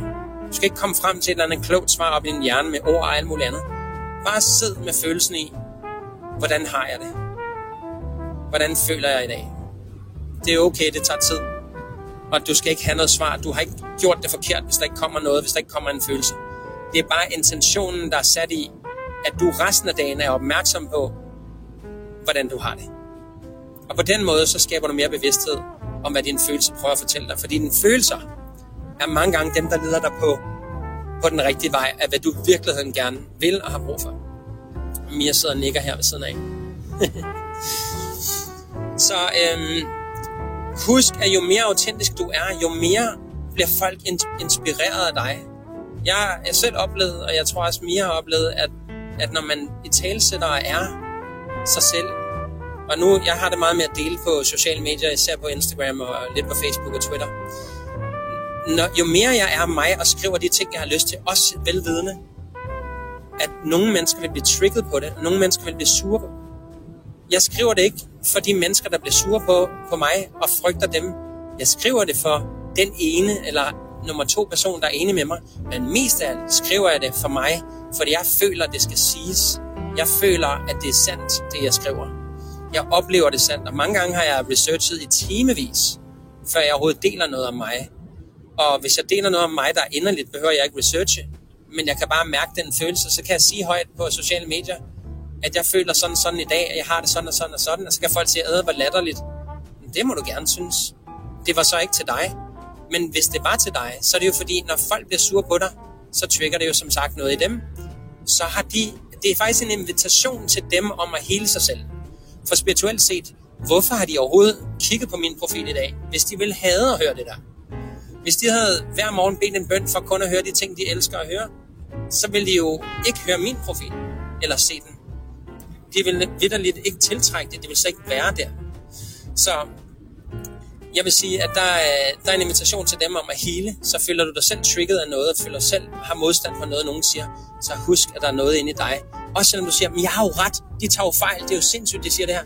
Ja, det er meget muligt, men lad dem sige det og finde ud af, hvad er det inde i dig, der gør, at der, du får så meget modstand, at du nærmest kommer over i din vrede.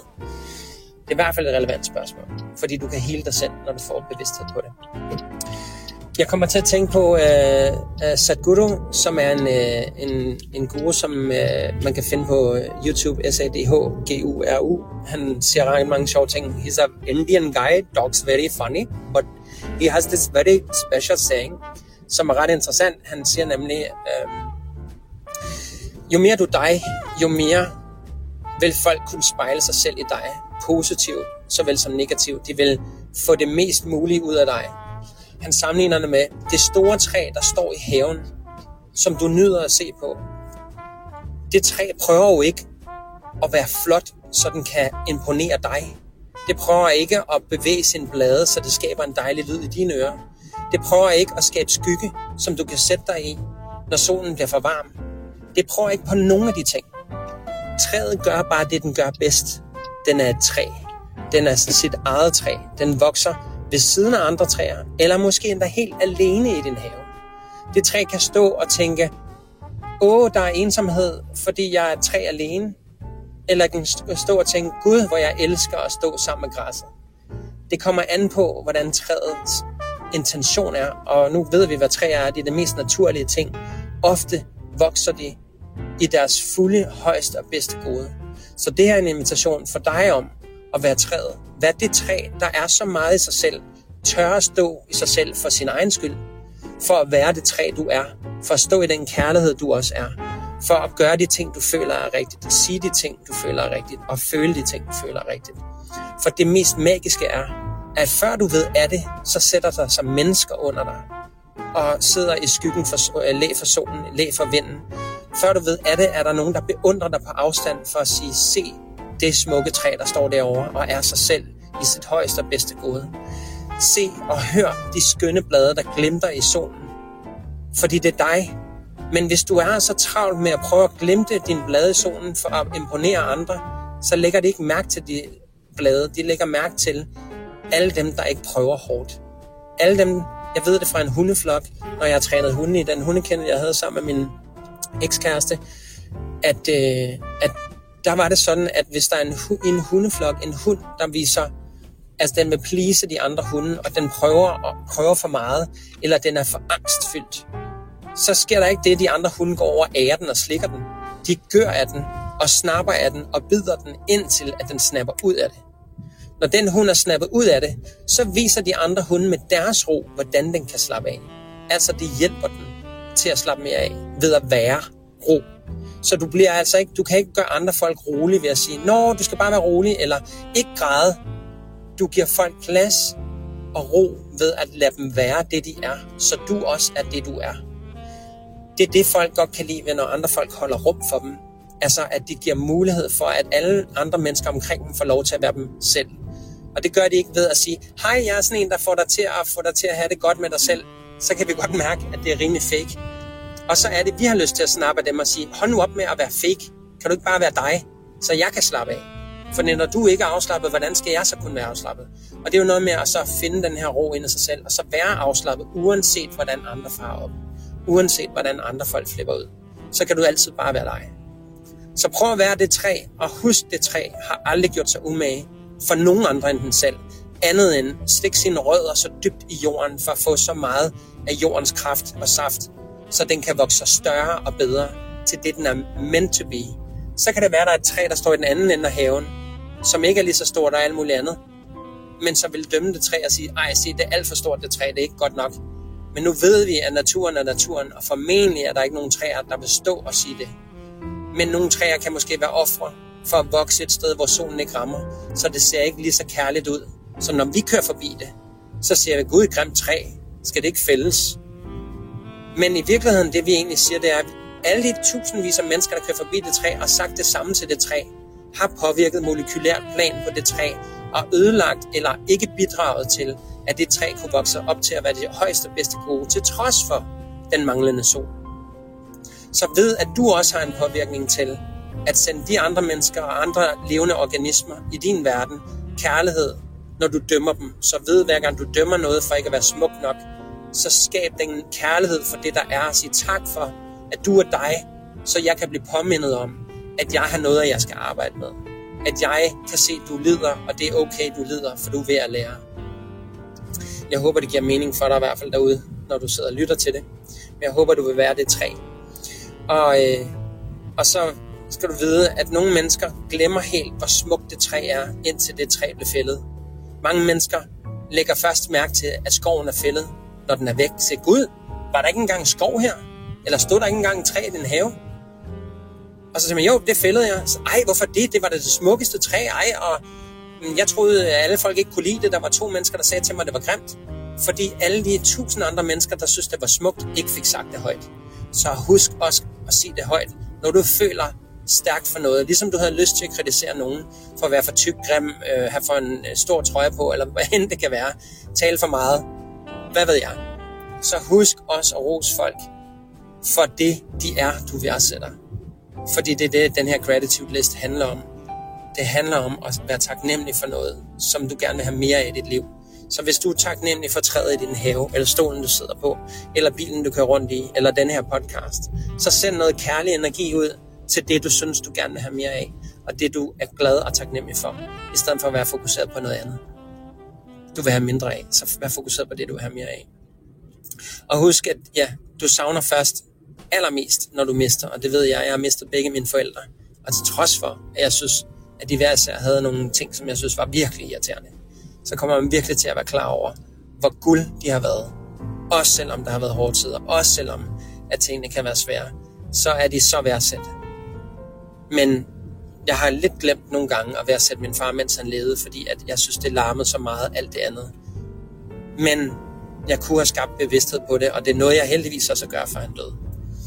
Så vær nu taknemmelig for de ting, der er i dit liv, før du mister det. Og øhm, ja, vær den du er. Vær du, den du en dag vil savne, hvis du ikke kunne lade være med at være der. Altså, så du, øhm, du træder ind i en, en kærlighed til dig selv. Vær den person, som andre folk også vil være ked af at miste. Ved, at du er allermest inspirerende selv. Vær en inspiration for dig selv i det hele taget. Jeg tror, vi kom nogenlunde rundt om emnet, selvom det var meget ental til sidst, men du sidder pænt og... Jeg er bare et træ herovre. Så. Hun sidder bare et træ. Ej, hvor det dejligt, skat. Et smukt træ bag rettet. Og jeg kan fortælle jer, der har lyttet med fra starten her, at øh, vi er tæt på at nå til Møn. Øhm, og vi har en udsigt til en af de smukkeste broer her. Sådan, øh, hvad hedder sådan en? Dronning Alexandrines bro. Dronning Alexandrines bro. Øhm, med sådan nogle buer. Øh, jeg kan ikke huske, det hedder et eller andet. Nogle forskellige. typiske buer med vand ud over det hele her, og det er så smukt, og solen skinner, og markerne er øh, helt bare, fordi at øh, vi har kørt forbi rigtig mange traktorer, som har pløjet markerne. Så øh, jeg er meget taknemmelig for dig, Mia, først og fremmest. Tak, kæreste, for at give ikke bare at høre på mig, men, øh, men også at bidrage med så mange ting selv. Og ikke mindst at køre bilen herned, mm-hmm. øh, hvor vi skal ud i naturen og gå lidt rundt her. Øh, og se, om der er noget, noget god energi hernede. Øh, og så er jeg sindssygt meget taknemmelig for dig, lytter. Øh, jeg øh, er så glad for, at du tuner ind og hører med på de her ting. Jeg håber, at du kan få noget ud af det. Og, øh, og blive, er blevet inspireret af det. Mia, hvor er det, man kan finde dig på Instagram? Hvad hedder dit? Den hedder bare øh, snaplag Mia underscore Amalie. Super lækkert. Og øh, hvis du har lyst til at følge mere med her, så kan du selvfølgelig finde øh, podcasten øh, Fucking Passioneret, øh, som enten staves med F stjerne, King Passioneret, eller så staves det, staves det også på YouTube med FU stjerne, King Passioneret. Øhm, og det gør det simpelthen fordi, at, øh, at jeg har lavet podcasten over to dele, og øh, jeg kommer til at strømme det på et tidspunkt. Men hvis du ikke lige kan finde alle afsnittene, så prøv at søge. Ellers kan du finde mig på youtube.com-markbarnos med S på, hvor jeg så en masse vlogs og noget andet, og du kan finde mig på Instagram på øh, magbarner. Og hvis du er interesseret i at vide noget mere om det narrativ, jeg synes, vi har levet i omkring corona, så kan du gå ind på magbarner freedom i et ord på Instagram, som potentielt kan blive slettet fordi Instagram ikke er så glad for de ting, jeg poster. Så trods for, at jeg bare poster videnskab. Og øh, du kan også gå ind på Telegram. Der er en gruppe derinde, der hedder Skeptikerne. Og du kan også gå ind i en gruppe, der hedder Samling Danmark på, øh, på øh, Telegram, som også er en øh, gruppe, jeg er med stifter af. Øh, ja, det var det. Jeg håber, at du på en eller anden måde er kommet ind i at finde ud af, at der er i hvert fald nogle værktøjer til, at du kan blive mere modig og autentisk og, øh, og så bruge de værktøjer til det. Jeg hedder Mark Barner, og jeg takker, fordi du lyttede med til Fucking Passioneret. Må du stå i det klareste, sejeste, modigste lys. Jeg tror på dig, og det er derfor, jeg laver den her podcast. Kæmpe knus og stor kærlighed til dig. Vi siger tak for i dag. Tak.